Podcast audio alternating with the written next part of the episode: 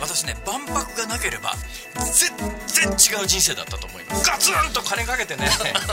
むっちゃ期待してます。この話もらった時にやる絶対やる。あんなのやる！すっげえ期待してんだけどさ。未来を見られるっていうことですもん問ね題は俺がそこまで生きてるかだよな。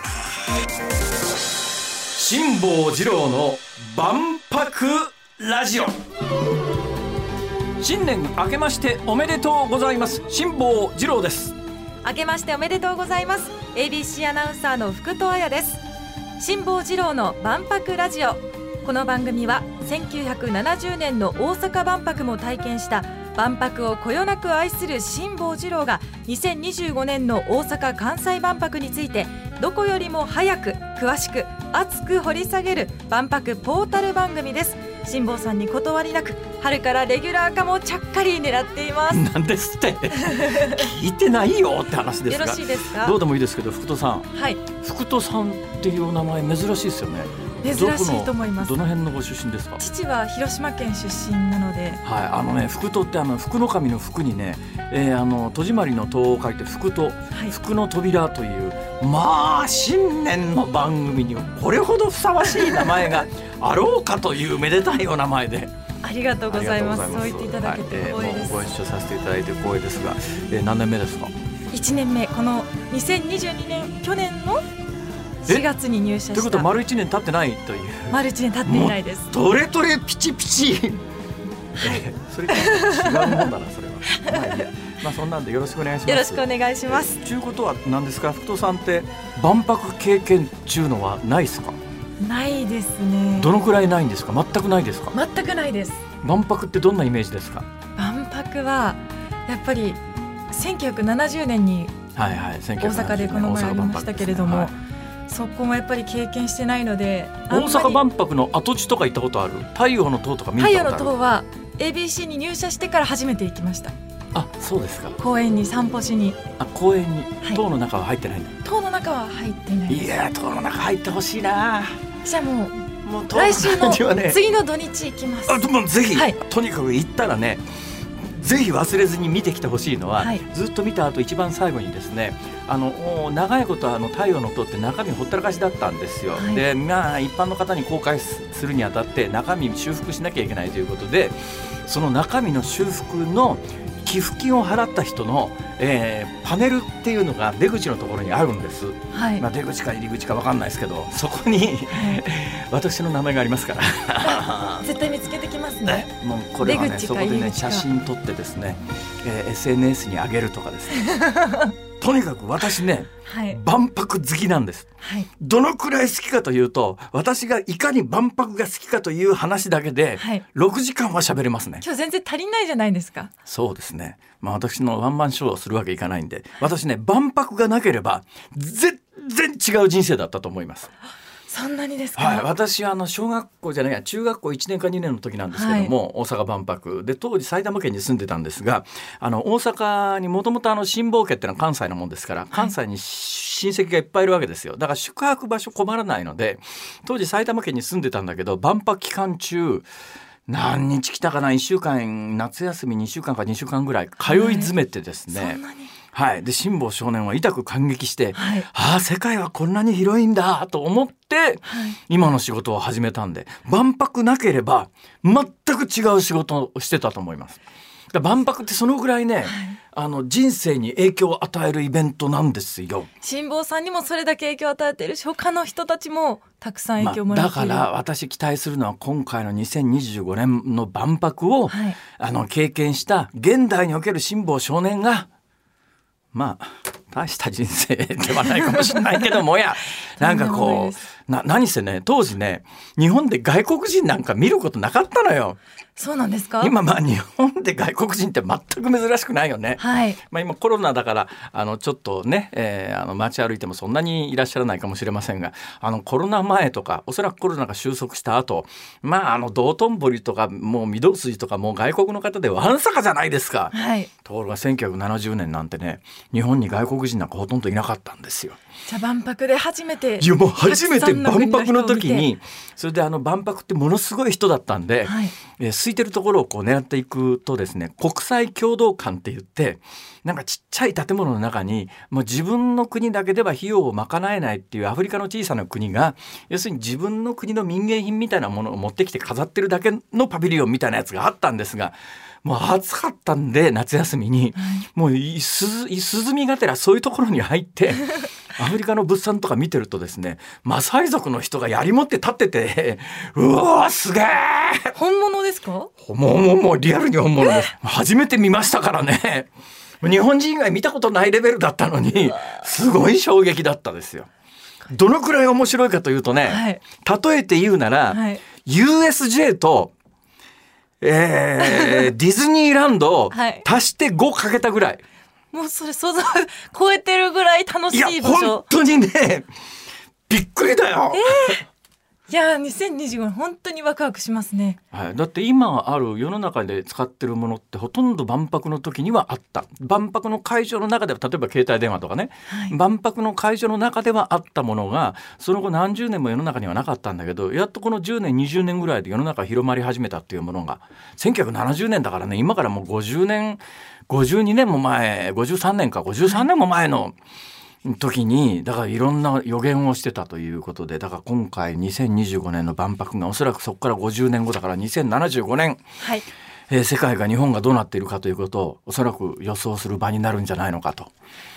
私はねシンプルに、はい、まああのねお金のこととかいろいろありますからあの世の中にはそんなにみんながみんな賛成してるわけでもなかろうとは思うんだけど私はもうむっちゃ期待してます。伝わってきます。だからこの話もらった時にやる！絶対やる！万博ならやる！ありがとうございます、はい、いやいやありがとうございます。では番組の説明をいたします、はい、この番組は大阪・関西万博の今分かっている情報をなるべくたくさんお届けします。え万博の開幕日2025年4月13日まであと33日となりましたそんな中、建設コスト高騰でパビリオンの入札がうまくいっていないだとか、会場はまだ更地だけど間に合うのかなど、そういう後ろ向きな話題だけではなく、生きる心臓展示って何？空飛ぶ車は本当に乗れるの ?140 カ国を超える3カ国はどこ？など、様々なワクワクする情報、トピックスをズバリ当事者に聞いて掘り下げていきます。今日お迎えするゲストは、公益社団法人2025年日本国際博覧会協会の各担当者のほか、生きる心臓展示について、iPS 細胞を使った世界初の心臓手術などを手掛けてきた大阪大学大学院医学系研究科特任教授大阪警察病院院長で心臓血管外科医の澤義樹さん。空飛ぶ車について株式会社スカイドライブ福沢智弘代表取締役 CEO そしてこの方の万博愛も並々ならぬもの。吉村博文大阪府知事がスタジオ生登場です。さあはい。参りましょう。よろしくお願いします。辛坊治郎の万博ラジオ。この番組はお聞きのラジオラジコのほかオンエアに収まらなかったトーク辛坊さんの会場取材の模様などをポッドキャスト YouTube でも事後配信します。お楽しみに。あそれでか。なんかこうスタジオにカメラがいろいろ置いてあるのは。そうなんです、はい、撮られているんですよ。映像も。それで福戸さんあのフルメイクに ちゃんとしたお召し物ちゃんとしたお召し物ってラジオって本当にねひどい格好で来る人いるからね、はい、今日はあの二人とも、はい、正月なんで清掃でお届けしております、はい、お届けします、はい、番組の感想はハッシュタグ万博ラジオでつぶやいてください。万博ラジオ。ラジオ。むっちゃ期待してます。伝わってきます。だこの話もらった時にやる。絶対やる。万博ならやる。辛坊治郎の治郎の万博ラジオ。大阪・関西万博ニュースヘッドライン昨年3月22日公式キャラクターデザインが発表され後に愛称はミャクミャクに決定しました。3月31日中東で初の開催となったドバイ万博が閉幕し大阪・関西万博へ旗が引き継がれました。7月13日会場の周囲2キロを囲む巨大環状屋根リングの概要が発表されました。木造建築としては世界最大級となります。7月18日空飛ぶ車が近畿地方で初のデモフライトを行いました。10月24日大阪・関西万博特別仕様ナンバープレートの交付が始まりました。10月25日26日参加を検討している国と地域が一堂に集まる初の国際企画会議が開かれ100カ国以上の代表およそ240人が集まりました。その他先月には滋賀県がブースの出展内容を明らかにし竹中工務店が自動運転の海床ロボットを公開するなどさまざまな動きが出ています。はいということで、えー、今日はスタジオにゲストまずお二方ですが紹介していただけますか？はいご紹介します公益社団法人2025年日本国際博覧会協会の酒井義正さんと永山匠さんです。よろしくお願いします。どうぞよろしくお願いします。よろしくお願いいたします。えー、おっちゃん二人がスタジオの中にいます。で、二人ともですね、えー、ジャケットにネクタイに、そしてピンバッジはミャクミャク君の元になったそれは何ですか？シンボルマークって言うんですか？あその通りです。あシンボルマークつけてらっしゃいますが、はい、えお二方どういう役どころなんですか？はい。あの私は機運情勢局長というのをさせていただいて何ですかそりゃ？これはですね 万博をひたすら盛り上げる、はい、あの会期の前から万博って楽しそうだね。ワクワクするね。早く中身知りたいね。というようなところをですね大阪だけじゃなくて関西。日本全国にあるいは世界に対してそれを発信して皆さんに関心を持ってもらうそういうことをやらせていただいて。わかりました、はい、そしてもう一方。はい。私永山はですね、えー、万博の、えー、パビリオンを作る方の担当させていただいてます。じゃあまずその永山さん、はい、なんか年末にですね えー、いろいろパビリオン建てようとしたら入札に応じてくれる建築業者がなくてですね。そうなんです。あれどうなってんですか？あれはですね私どももある程度皆さんのお声を聞きながら頑張って入札の手続きしてたんですが、はいええ、少し意見が合わなかったということで要するにこんな値段じゃ作れないよって平たく言うとそういう話でしょ？そうですね。それどうすんですかこれ？頑張って皆さんとお話をしながら頑張ればなんとかなるんですか？なんとかなります。なんとかなるんですか、はい、どっちの方向性でなんとかなるんですか？つまりパビリオン建築業者が受けてくれるぐらいの値段にえー、上限を引き上げるか方方向性としては2つしかなくて、はい、まああのぶっちゃけ要するに今ああの想定しているよりもしょぼいものを作るか、まあ、どっちもネガティブな言い方でごめんなさいなんですけど どっちかしかないでしょ？どうするんですか、ね、どっちに行くんですか？はい。あの両方あると思います。はあ。両方あるということは 私なんかねまあはっきり言ってあの多額の税金を納めてますからね多額の税金を納めてますから「あもうどんどん作れよこれ!」って思うんだけど 世の中的にはそうはいかないですよね。そうですねとどうするんですか？はいあの私ども与えられた財布の中で頑張って今は努力してですね、今のお財布の中で頑張ってやりますっていうことであの入札だけどね今もう日本世界ってこの1年2年でものすごいインフレじゃないですか。で、ね、おそらくね日本も日本はあの日銀のトップあたりはですね来年になったら物価は落ち着くって言うんだけど私の経験で言うと私あの、まあ、大阪万博経験してますから私の経験で言うと物価っていっぺん火がつくとそう簡単に止まらないんですよ。これ建築費がどんどん来年再来年上がっていったらえらいことですね。なります。それ誰が責任取って誰の金でやるんですか？えっとですね万博のあの会場を作るお金っていうのは、えー、国から3分の1、それから地方自治体で3分の1、はい、あとは辛坊さんのようなあの民間の皆さんからのあのお金ということで3分の1ずつ負担をしていただいてますので。私そんなに払ってない。まあ大事なお金ですのであの無駄のないように工夫しながらこれから皆さんと一緒に作っていきます、えー、大きな予算の枠組みいくらぐらいの予想なんですかこれ？今はですねあの会場を作るのに1800億円くらい。1800億、はい、はあはあはあ、かかることになってます。1800億、はいまあ国立競技場一つ作るんでもそのぐらいの金はかかりましたからあの同じぐらいの感覚で、ね、金額的に言うとね。はいあそうですか。まああのお金の話ばっかりしててもなんなんであの気分を盛り上げるために酒井さんそういう役どころですよね。はい。そうです。盛り上げる役どころです。さあどうやって盛り上げますか？はい、どうなんですか？世の中的に私なんか個人的にむっちゃ盛り上がってるんですが、はい、どうなのかしら？関西の人ってそれなりに盛り上がってる感覚なんですかね？どんな感じですか？そうですね。あの人が2820万人来る予測をしていて、はいはい、そういう形で半年間、はい、来られるとそれはそれは盛り上がるわけですよ。それもいろんな各国の方が来るしそして会場に行けば各国のパビリオンがあったり日本の民間企業のパビリオンがあったりもうそれはそれはすごいことになると思ってます。ただそういうのが実感してないのでまだ今盛り上がり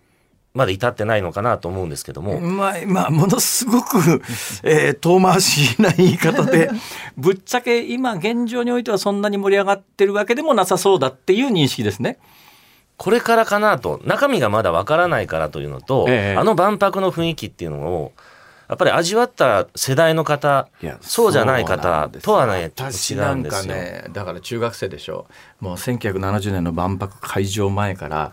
まあいろいろ出版物等ってあの当時って情報がそういうところで限られてますから、はあ、まあ本屋さんに行くとあの関連のガイドブックみたいなやつが売り出され事前にチケットが売り出されみたいなことで、うん、指折り数えて開会待ってましたけどもうまさに世界の150カ国にお声掛けをして、それで集まる万博です。それと、70年の大阪万博の時みたいに、自分の国のデザインでパビリオンを建てる国がですね、約50ありまして、で、あともう、人の入りが半年間で2820万人来る。で、海外からもですね、350万人来てもらうという、そういうふうに考えていますので、ね、まさにそれを実現しようと思って。ちょっとあの水さすようで申し訳ないですけれども 今の2820万人というのは来場予測じゃないですか、はい、来場予測というのは下手をすると虎の狸にならないとも言えないわけで。いやあのまさに万博を魅力あるものにしていくっていうことがその人数の実現だと思って。知ってる？大阪万博の1970年の万博って何人来たか。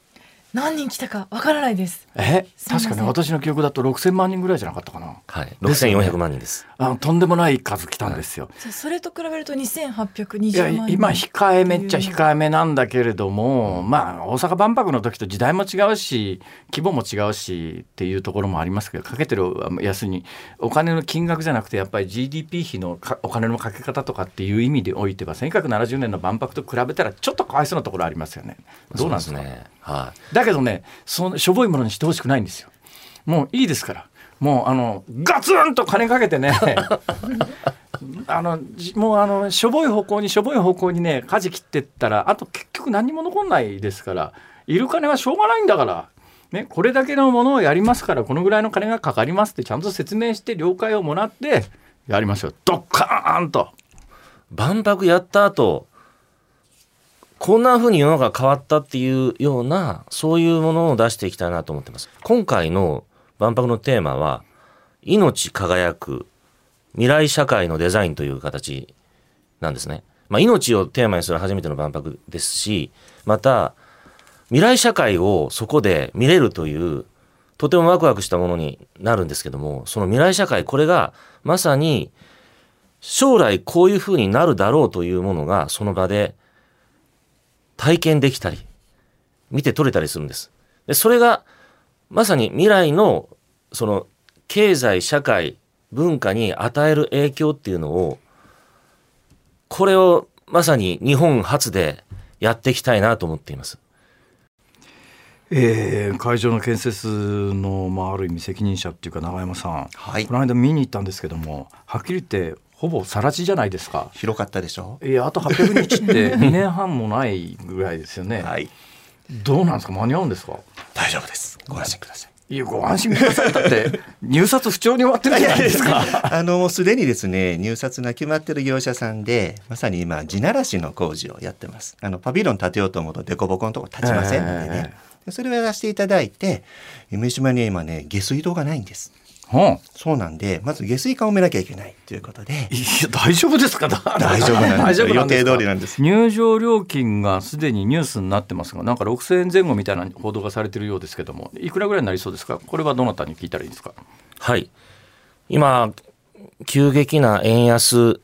あるいはウクライナ情勢とかですね、はいはい、苦しく世の中が移り変わっているんですね、ええ、そういうところでなかなか簡単にえいやって決められないなと思っていて、はい、はい、もういろんな方々から助言いただきながら多くの方に来ていただけるようなお値段設定あるいはチケットの種類の設定なんかをしたいなと思ってこれから決めるってことですか？そうです。いや私ね大阪万博の時に、まあ、私だけじゃないんですけど人気のソ連館とかアメリカ館とかあるわけですよ。3時間とか炎天下待たされてねあの熱中症でぶっ倒れる人が まあ今はもっと多いそうなったら多いでしょうね。当時はみんな丈夫だったから そんなにぶっ倒れなかったですけど。じゃあそんなことにはならないということですかね。そうですね。程度。はい。あの入場制限のような形には、まあ、なってくるのと、ええ、あと今ご協力を得られればそういった外国館も含めて、ええ、パビリオンも入場予約ができるようにしていきたいなと思っているのでそうはい、そういうふうに炎天下で待つということをなるべくないように、ただね、はい、していこうと同時にお願いしたいのはやっぱりねあの高齢層はやっぱりそういうネットで予約とかってもう面倒くそれだけでもあ面倒くせえとかって思っちゃうので、はい、なんかその辺の救済策も考えてほしいですよね。そうですね。全てネット予約じゃなくて当日にまあ並んで予約できるようなそんなこともですね、えー、いろいろ考えたいなと思いますね。そうですかさあ、えー、お二人に来ていただきましたけれどもどうしてもこれだけは今日は言って帰らないと帰って怒られちゃうみたいなことは言って帰ってください。はい あの万博の最初盛り上げということでいくとですね、えー、ちょうどこ会場に置いているんですがミャクミャクというキャラクターの、ね、はい、えー、あの、あの人形があるんですけど、こういうその、はい、はいはい、グッズをですね、どんどん作っていただく。これと、あと、あの、赤い部分の、えー、シンボルマークを使った、これロゴマークって言ってますけど、それもグッズに使っていけるなと。それが、もうあの、オープン、受付開始をしましたんで、そういった商品を作られる方、ぜひ、万博のライセンス商品をどんどん手掛けていただければなと思います。あ、それこれからなんですか？はい。えー、っと、もうあの募集を開始していて、それで、そうですね今年の早ければ春とかにあの商品が出てくるかなと思ってます。楽しみにしていただければと思います。脈くんデザインのネクタイかなんかあったら今日してこようかと思ったんですけどまだネクタイ出てなかったみたいで。あそうですね、はい、まだこれからなんですがちょっと辛抱さんどうなんですか？これは。ご要望に応じて。いや私ね、はい、まあ、ぶっちゃけ不気味なキャラクターだなと思ったんですが 福戸さんは可愛いって言うんです可愛いですか？最初はインパクトありました。ちょっとびっくりしたんですけどこう見れば見るほど愛らしい。愛らしいっすか？うんまあそう言われりゃそうかもしれないな。なんかずっと笑顔ですし、ね、みゃくみゃく様と言われてるらしいですねこれね今。はい、ええ、はい、いうことでねあどうぞ、えー、永山さんもそうですね。ぜひあの私はパビリオン作る方の担当なので、はい、先ほどもご紹介したように、まあリングとかですね。えええー、やっぱりあの万博じゃないと体験できないような建物もたくさん作ることになると思いますので、ぜひ会場にお越しいただいたらなと思います。はい、いうことでございまして、大丈夫ですか？もうこれで帰れますか？あ、もう一言だけ。どうぞ。はい、お願いしたいと思います。博覧会まであとまあ2年ちょっとなんですね。で、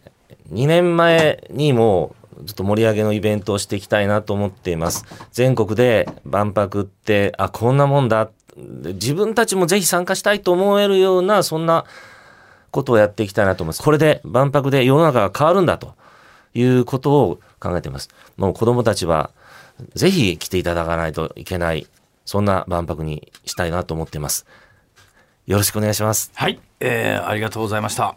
ここまでは公益社団法人2025年日本国際博覧会協会酒井義正さんと永山匠さんにお話を伺いました。ありがとうございました。ありがとうございました。ありがとうございました。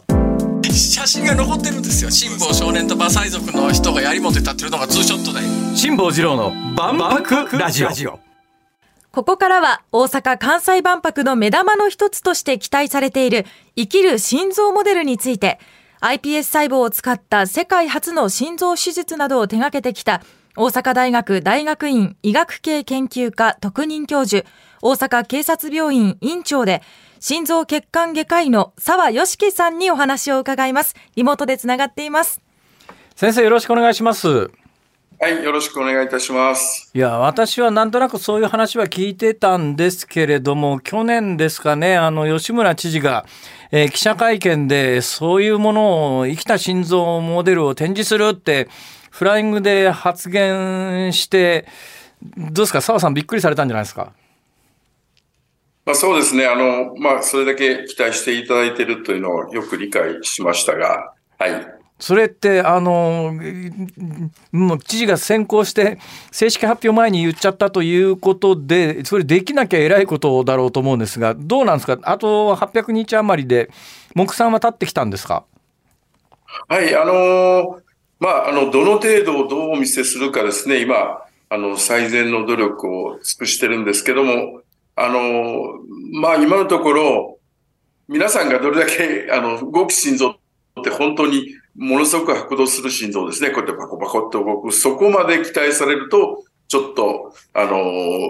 技術的にもまた科学的にも不可能なんですが、はい、あの、我々心筋細胞、動く心筋細胞の集合体はもうすでに作ってですね、これが拍動する、あの、えー、そういうような、えー、組織も作れてまして、それをもう患者さん患者さんに貼り付けてですね、で、心不全を治してますので、それをもっと、こう、あの、リアルというかですね、あの、現実的に、あの、展示として見てもらって、あの、まあ、皆さんに大変関心を持ってもらいたいなというふうに思っています。えー、っと簡単に言うとあのノーベル賞を取りになった山中伸弥先生が、まあ、発明っていうんですかね iPS 細胞から心臓の筋肉の細胞をまあ、作り出してその心臓の筋肉の細胞を紙状というかシート状に作ってこれをあの機能しなくなりかけてる心臓に貼り付けることで心臓の機能を取り戻すという先生はあの世界で初めての治療をされた方ですよね。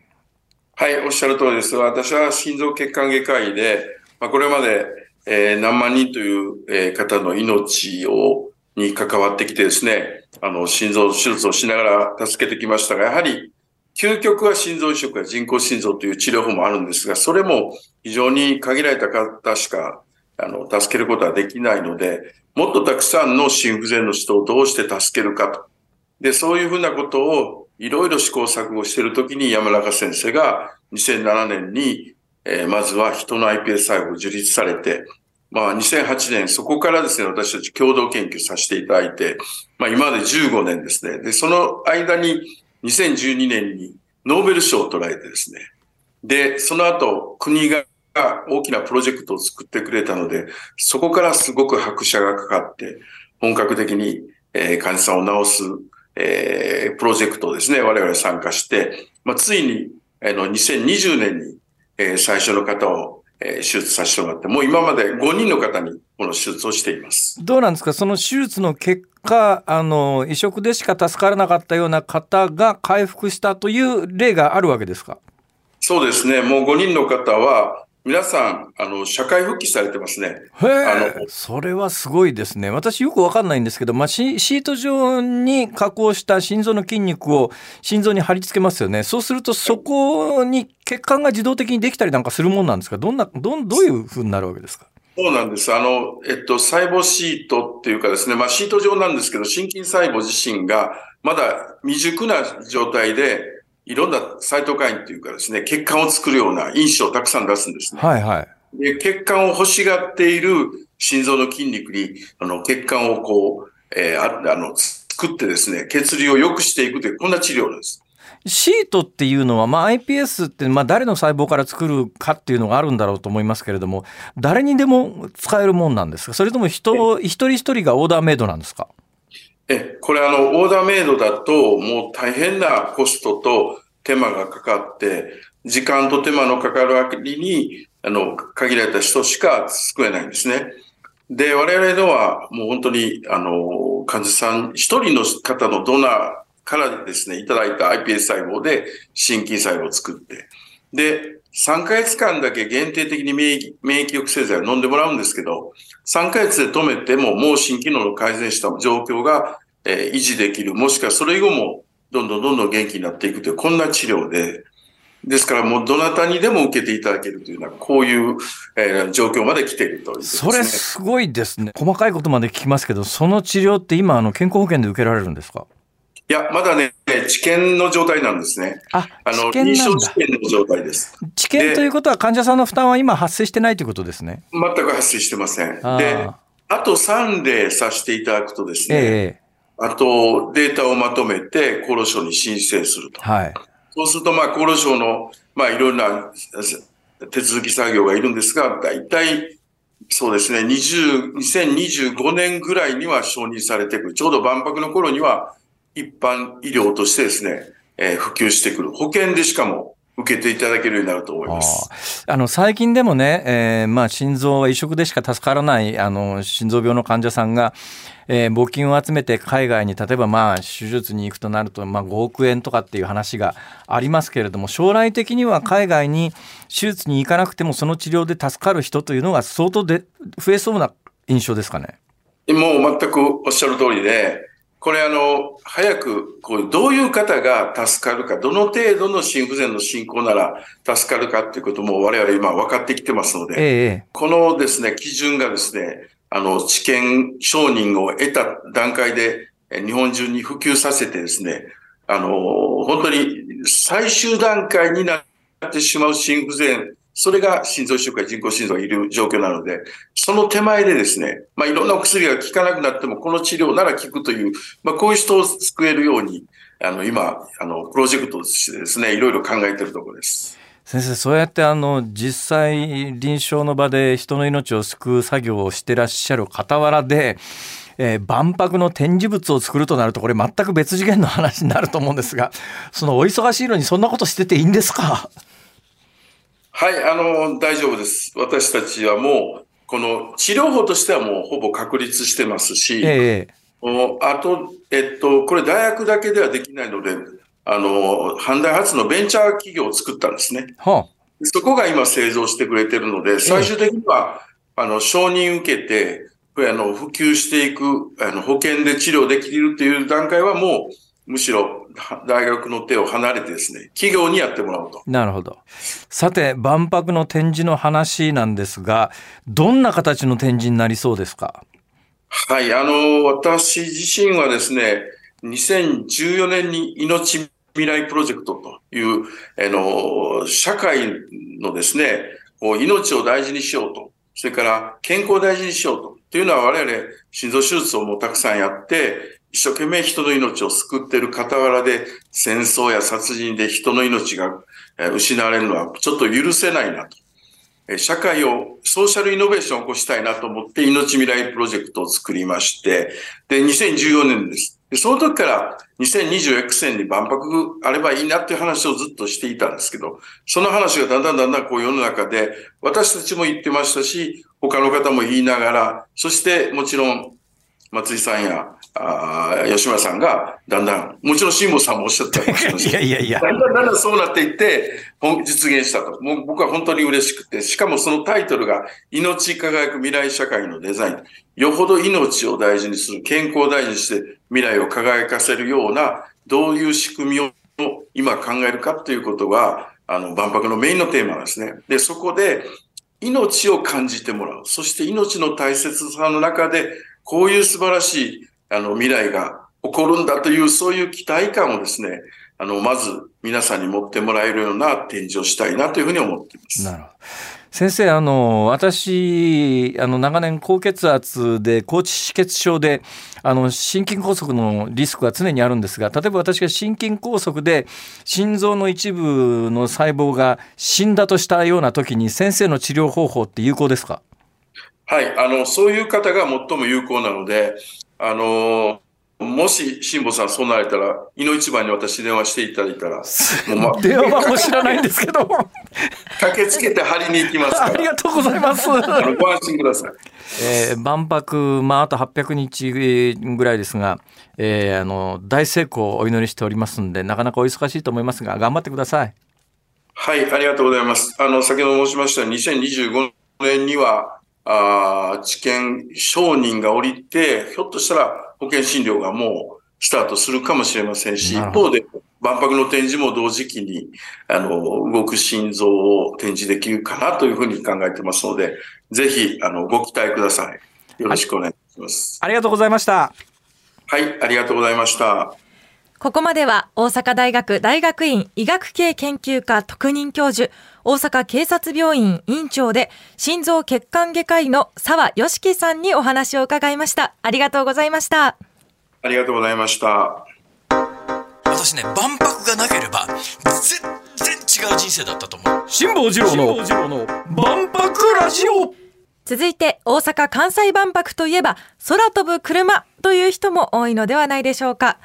ここからは株式会社スカイドライブ福沢智弘代表取締役 CEO にリモートでお話を伺います。よろしくお願いします。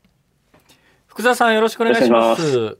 お願いします。いやお忙しい時に恐縮です。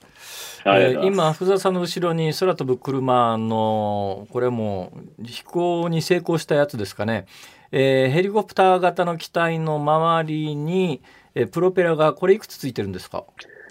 12枚、はい、ついてる機体になります。12枚。これ12枚電動なんですか、はい、そうです。モーターがすべてついていまして、電池で踏みます、いきなり、いきなり気分の悪いことを言わせていただくとですね、福沢さん。はい、私があのイメージしている空飛ぶ車っていうのは自動車が飛ぶようなイメージなんですがそれは電動ヘリコプターのような気がするんですかはいあの空飛ぶ車は若干ニックネーム的な感じになっておりまして実際はあのはい電動で垂直に飛ぶという形で、ヘリコプターとも原理が違うんですけども、はい、航空機になってます。ヘリコプターとは原理が違うんだ。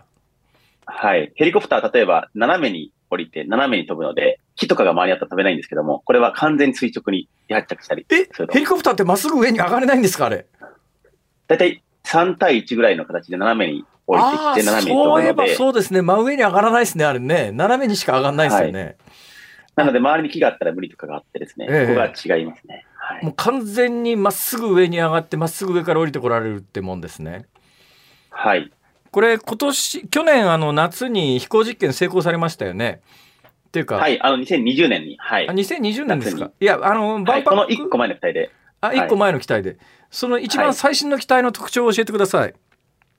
あの最近ですねこちらの機体発表させてもらいまして、これはですね2人乗りになっておりまして、前にパイロット、そして後ろにお客さんという形で飛びまして、電動なので、例えばヘリコプターと比べますと、騒音が3分の1以下、で、重さも3分の1以下だったりしますので、あの、都心部とか、郊外とか含めてですね、ヘリコプターよりも、えー、割とどこでも離発着がしやすいといった部分と環境に優しいといったところが特徴になっている空飛ぶ車でございます。これは万博用に開発したものじゃないくて、一般にあの販売予定のものなんですか？そうですね。販売もしくはサービスとして使う使ってもらうというところで、2025年にあのスタートするんですそれちょうど万博のタイミングと被るねといったタイミングになってます。スタートするってどこでどういう運用が始まるんですか？えっとですね、日本をはじめとして、世界中での販売開始といったところでして、はあ、はい。値段とか決まってるんですか？あの、まだ正式発表してないんですけど、おそらくあの1億円強ぐらいになるかなと。いうふうにそれであの電動なんで1回充電してどのぐらいの時間飛べるんですか？大体ですね、あの、様々な故障のことを考えて、安全面に見て5キロから10キロぐらいという感じになります。5キロから10キロっていうのは、あの、距離ですか？そそうですね。はい、距離ですね。なるほど。はい、となると、まだまだ、あの、実用にはちょっとまだ時間かかるかなって感じですか？そうなんです。最初はなので、あの、比較的観光だとか、遊覧とかそちらの方の体験の方にフォーカスした形になりまして、ね、はい。はい。で、電動の、あの、車、EV と同じように、あの、高速キャラどんどんどんどん伸びていきますので、そうすると、どんどん移動にシフトしていくという形になります。えー、2025年の万博会場ではどんな使われ方になりそうですか？あの、万博会場のところにですね、今、空飛ぶ車専用のポートが、えー、作られるという話が出てきておりまして、えー、そこから飛び立って戻ってきたりだとか、もしくはそこから、えー、別の場所に飛んでいくといったような形になりそうです。まあ、遊覧飛行か、あるいはまあ別の場所に飛んでいくとなると、どこに飛びましょうかね、関空ですかね、新大阪にどっかポート作りますかね。はい、今そこら辺がですね、いくつか案があって、あの、検討は進んでおりまして、はい、あと半年もすればだいぶ見えてくるかなと思います。じゃあ、現実に、あの、どっかのターミナルからそれに乗って会場まで飛んでいくということができるかもしれないということですね。そうですね。はい。あの、まずは港の周辺の場所から、えー、海を飛んでいくのはいいんじゃないかといった話の、はい、超えてます今のところその2025年の万博の時には何台何機ぐらい稼働して、えー、乗るのに料金いくらぐらいとかってなんか目処があるんですか？そうですね。万博の会場はそこまで広さは広くないので、おそらく稼働しても我々の場合は1台か2台かなというふうに思いまして、ええ、で、そうですね。あの、1時間に、えー、多くて5人、10人ぐらいが乗れるのかなというふうに思って、ちょっと代金に関して、その、あの、飛ぶ頻度によっても変わると思うんですが、ただヘリコプターよりはえー、2分の1、3分の1ぐらいの料金になるかなと思ってます。あ、ヘリコプターより安くなりそうだということですか？そうですね。はい。は安全度どうなんですか？安全度はですね、あの、国土交通省から認証を得ないと商業運航できなくてですね、えー、認証を得られるという時点で、飛行機、ヘリコプターの既存の安全レベルと同等というふうに言えるようになりますので、はい。普通の航空機並みという感じです。世界の中で日本の技術というか、まあ、福田さんのところの会社の、まあえー、開発しているものの、まあ、クオリティなんですが、どんな状況ですか？そうですね、僕たちの一番のコンセプトはコンパクトさにあるんですね。で、海外のメーカーの多くはですね、あの、オスプレイを電動化したみたいなものが多くてですね、はいはいはい、そうすると重さも3、4トンあって、またあの、普通のビルの屋上だと止まれないとかいう感じで、止まれる場所に弊害が多くてですね、欧米で広ければいいんですけども、はい、アジアみたいに狭いところだと厳しいというところがありまして、まあ、我々はやっぱ、あの、軽自動車、あの、コンパクトカーが、あの、生み出した日本という観点もあってですね、なるべくコンパクトにしてどこでも離発着できるといったところが一番強いかなと思っています。スカイドライブのその新、一番新しい製品っていうのは、えー、重さどのくらいなんです？えー、1トン前後という感じで、はい、考えてますね。まあ、乗用車でも普通2トンぐらいありますから、1トンっていうと、まあ、かなり軽いですよね。そうですね。あの、オスプレイ型のものも3、4トンしますので、そこからしても、はい、だいぶ軽いかなと。そうですか。いや、私ね、あの、ものすごく期待してるんですよ。機会があったら乗せてほしいんですけど、はい、今あの料金がいくらかって聞いたらヘリコプターよりも多分安くなりそうだって話なんでそうするとね、はい、うん多分最大の問題は、えー、万博期間中に抽選みたいなことしないと希望者殺到するでしょうからそうですね、はい、どういう形になりそうですかね。結局結構、はい、万博協会側が仕切るっぽくてですね、まだちょっと我々もきちんと、はい、分かってないんですけども、我々の機体以外の機体も飛び出すことになりそうなので、海外から来た機体ですね、おそらくは。そうなってくると、そうなんですか。はい、一つのポートから様々な空飛ぶ車が飛び出すという観点もあって、あのー、はい、混雑かなと思います、ね、それは見ものですね。まさに、ちょうど2025年が空飛ぶ車元年になりそうな形になってきておりまして、えー、そこにちょうど大阪の、あのー万博があるというのはすごく大きいなと思いますね。いや未来を味わうにはねやっぱり素晴らしい機会になると福藤さん思いますよ。思いますね。いや本当に楽しみです。空飛べるってやっぱりずっと夢じゃないですか。そうなんです私ね、はい、自慢じゃありませんけどねいつでも空飛べるようにね、はい、部屋にパラシュート置いたんですそうなんですか？部屋にパラシュート持ってる人は世の中にそんなにいないと思うよ辛坊さんだけじゃないですか？あだからね私あの私住んでるところでねマンション火災になっても私だけね、はい、パラシュートせず飛び降りてやろうと思って 準備してるんですけど。備えは大事ですからね、はい、まあそのぐらいね私あの高いとこ好きなもんですから。昔はね子供の時に高いとこ好き好きって言うとですね、はい、うんなんとかの煙は高いとこが好きだからなって必ず言われたんですけども。福沢さんも言われた口でしょう。まあそうですね。あの、僕は乗り物全部好きなので、はい。ずっと窓から眺めちゃうタイプです。ね。ああ、いるいるいるいる。あの、窓の、教室の隅っこのね、窓のところでね、ずっと外ばっかり見てて、先生に怒られるってやつですね。はい。で、大人になって眺めてると子供じゃないんだからって言われるっていう。はい。いや、でも、今、なんだかね、いながら社長だからな、福田さん。社長、ありがとうございました。ありがとうございました。ぜひ乗ってください。ここまでは株式会社スカイドライブ福沢智弘代表取締役 CEO にお話を伺いました。ありがとうございました。この後は大阪府の吉村知事、スタジオ生登場です。万博ラジオ。ラジオ。むっちゃ期待してます。伝わってきます。この話もらった時にやる。絶対やる。万博ならやる。辛坊治郎の治郎の万博ラジオ。さて、本日の最後のゲストです。胸にはいつもエキスポ2025の文字。この方の万博愛、いや、万博熱もすごいものがあります。吉村博文大阪府知事です。はい、新年明けましておめでとうございます。吉村です。うわ本物だ本物ですね。いやいや、でも嬉しいですね。こうやって万博のことを取り上げてもらえるっていうのは。てかあのお忙しいでしょうにどうも今日はようこそお越しくださいましていやいや、もうありがとうございますありがとうございますええこちらこそありがとうございます。しかし万博愛っちゅうたって吉村さん万博知ってると世代でもないでしょ？生まれてないですもん。1970年はね僕のお兄ちゃんが生まれたのがちょうど万博の年で、はで、僕、万博がすごい盛り上がったから、僕のお兄ちゃんの名前に万博のパクっていう字が入ってますね。あ、へえそう。そのよ、その4年、6年後に。お兄様いくつ違いですか？えっと、6年。あれ6つ違い6つ違いあです。それじゃあもう吉村さんが生まれた頃は万博は影も形もないですね、ないですね。なかったね。もう本当そのは噂を聞いたり、v、VTR とか映像で見るええそんな感じです。花博は知ってる？花博はしてます。花博の印象は？花博はまあ鶴見緑地で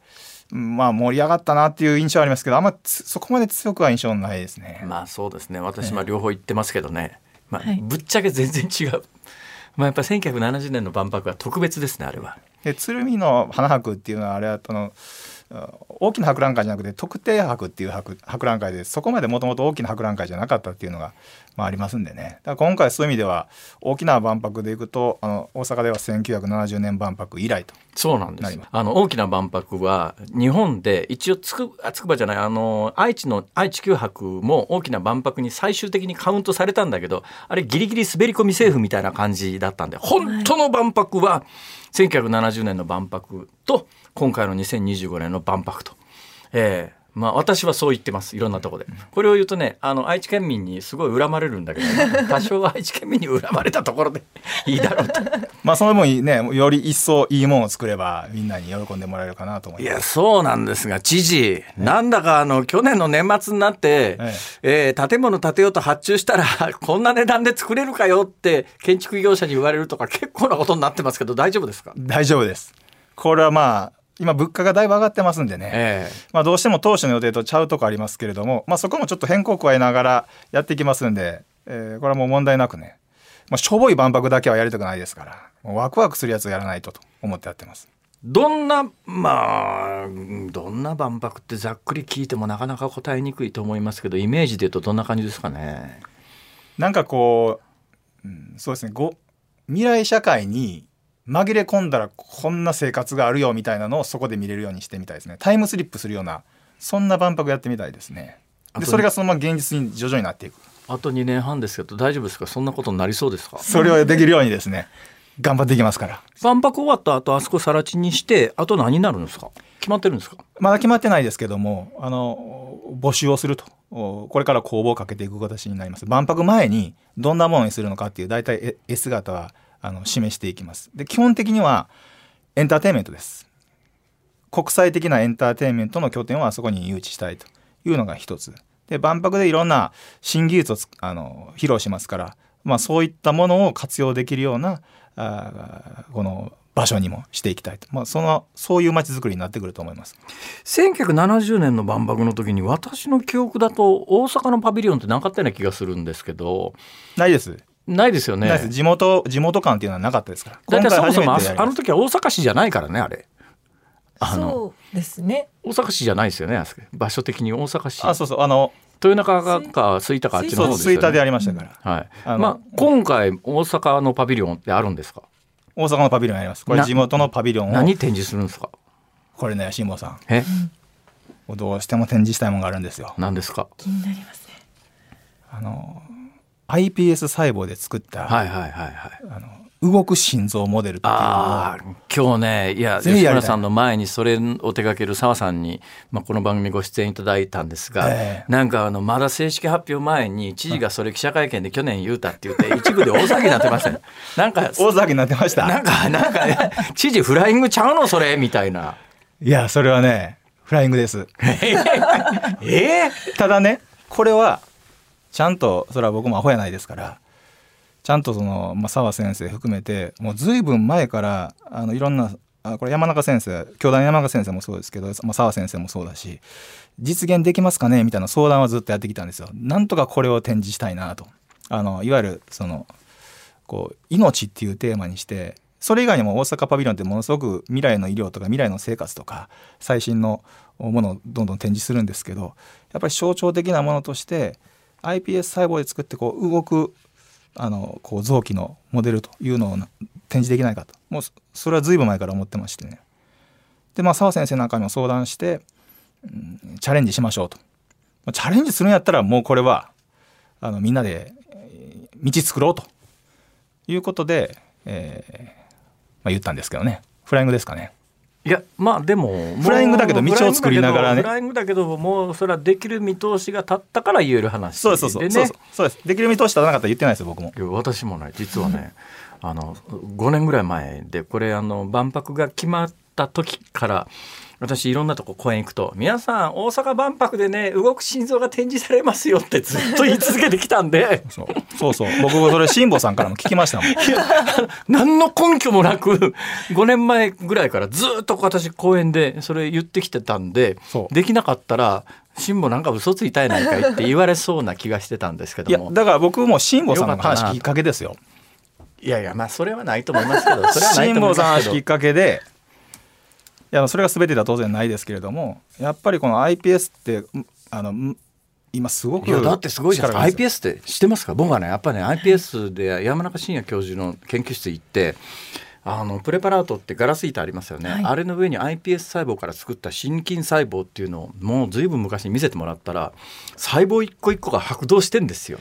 すげえなこれっていうなんかね。それねあの僕もう一個これでぜひ万博でやりたいと思って決めてなったのが G20 の大阪サミットやったんです大阪で。でその時に大阪のいろんな技術あのとかロボットとかを展示したんですね世界の皆さんに。その中で一番人気があったのが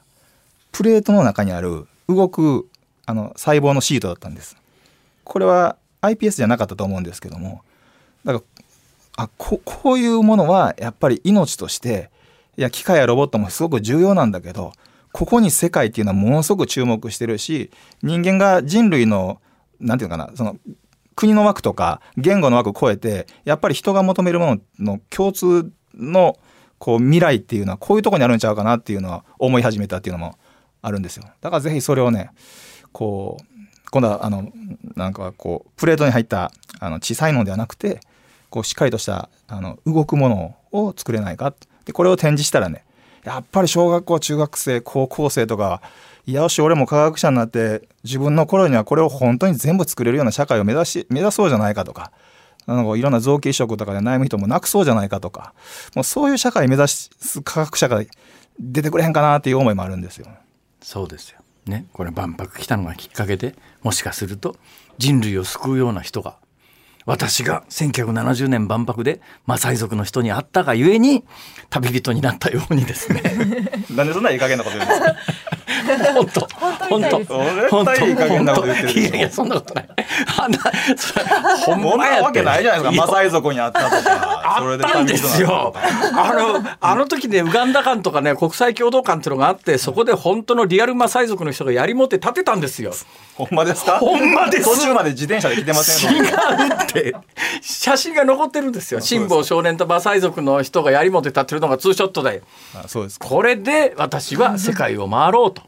で太平洋も横断したと、まあ、まあ結果的にそうですね。知事、あのーはい、言いたいことを言って帰ってください。あ。あと言い残したことをぜひ。いやもうねぜひこれからあこの万博を盛り上げていくっていうのでいろんなことをやりたいですし、まあ、特に空飛ぶ車なんかもね今日はちょっと心臓の話しましたけど未来の社会こうなってるんだっていうのを万博で示していきたい。で空飛ぶ車ももうあのベイエリアで2025年には実際に普通の人が乗って移動できるような関空から行ったり USJ 行ったり神戸に行ったり淡路行ったり大阪都心部行ったり、まあ、そんなこともぜひ実現したいと思ってますしああ未来社会ってこうなるんだっていうのを実現したいと思います。でもあと2年ちょっとなのでその間いろんなイベントなんかもやりますしまだまだ知られてないとこもありますからぜひあのリスナーの皆さんにはこれを広げてもらえたらなと SNS とかいろんなとこでイベントもやりますから広げてもらえたら嬉しいなと思います。どうなんですか？どんどん予算膨らんでいって最後収集つかへんようになるみたいなことないんですか？ちゃんと計算はしてます。でも確かに今物価がかなり上がってますんで、ええ、あの建築財費なんて1.5倍になってますから、そうですね、うん、ただしょぼい万博をやるつもりはないですけど、でもやっぱり税も入ってますから、きちんとコスト管理もしながら、ええ、まあ素晴らしい万博をやっていくというのがもう僕の命題だと思ってます。はい。いや知事ありがとうございました。えありがとうございました。ありがとうございました。ここまでは大阪府の吉村博文知事にお話を伺いました。ありがとうございました。写真が残ってるんですよ辛坊少年と馬賽族の人が槍持って立ってるのがツーショットで辛坊治郎の万博ラジオあの1970年の時の万博で見たものとか映画のシステムとか映像のシステムとか、はい、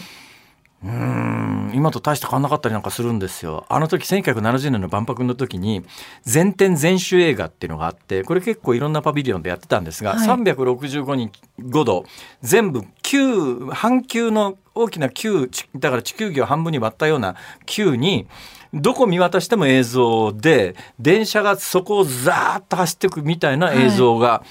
い、当時は非常に珍しかったんだけど今あるもんねそれ。そうですね、だから今の IMAX シアターみたいなものの源流がそこにあったりなんかして、はい、50年経っても色あせない。1970年の万博って。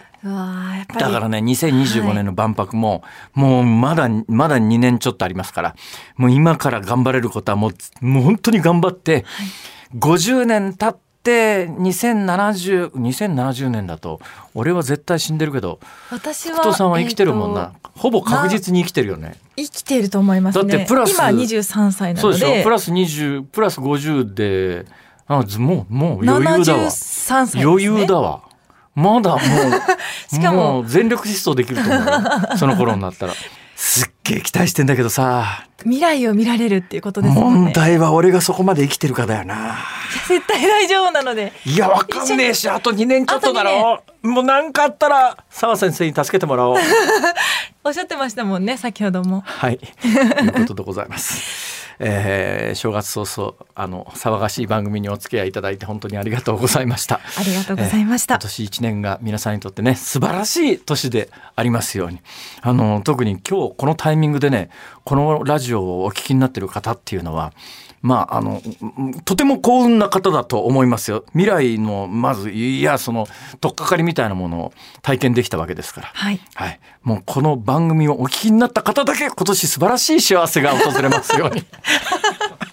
この番組は、ラジコタイムフリーのほか、ABC ラジオ公式 YouTube チャンネルと、辛坊さんの YouTube チャンネル、辛坊の旅でも、オンエア未公開部分を含めて配信されます。そちらもどうぞお楽しみに。また番組の感想は、ハッシュタグ、万博ラジオでつぶやいてください。よろしくお願いします。辛坊治郎の万博ラジオ、ここまでのお相手は辛坊治郎と、ABC アナウンサーの福藤彩でした。また ABC でお耳にかかりましょう。皆様にとって今年も素晴らしい一年になりますように、ありがとうございました。ありがとうございました。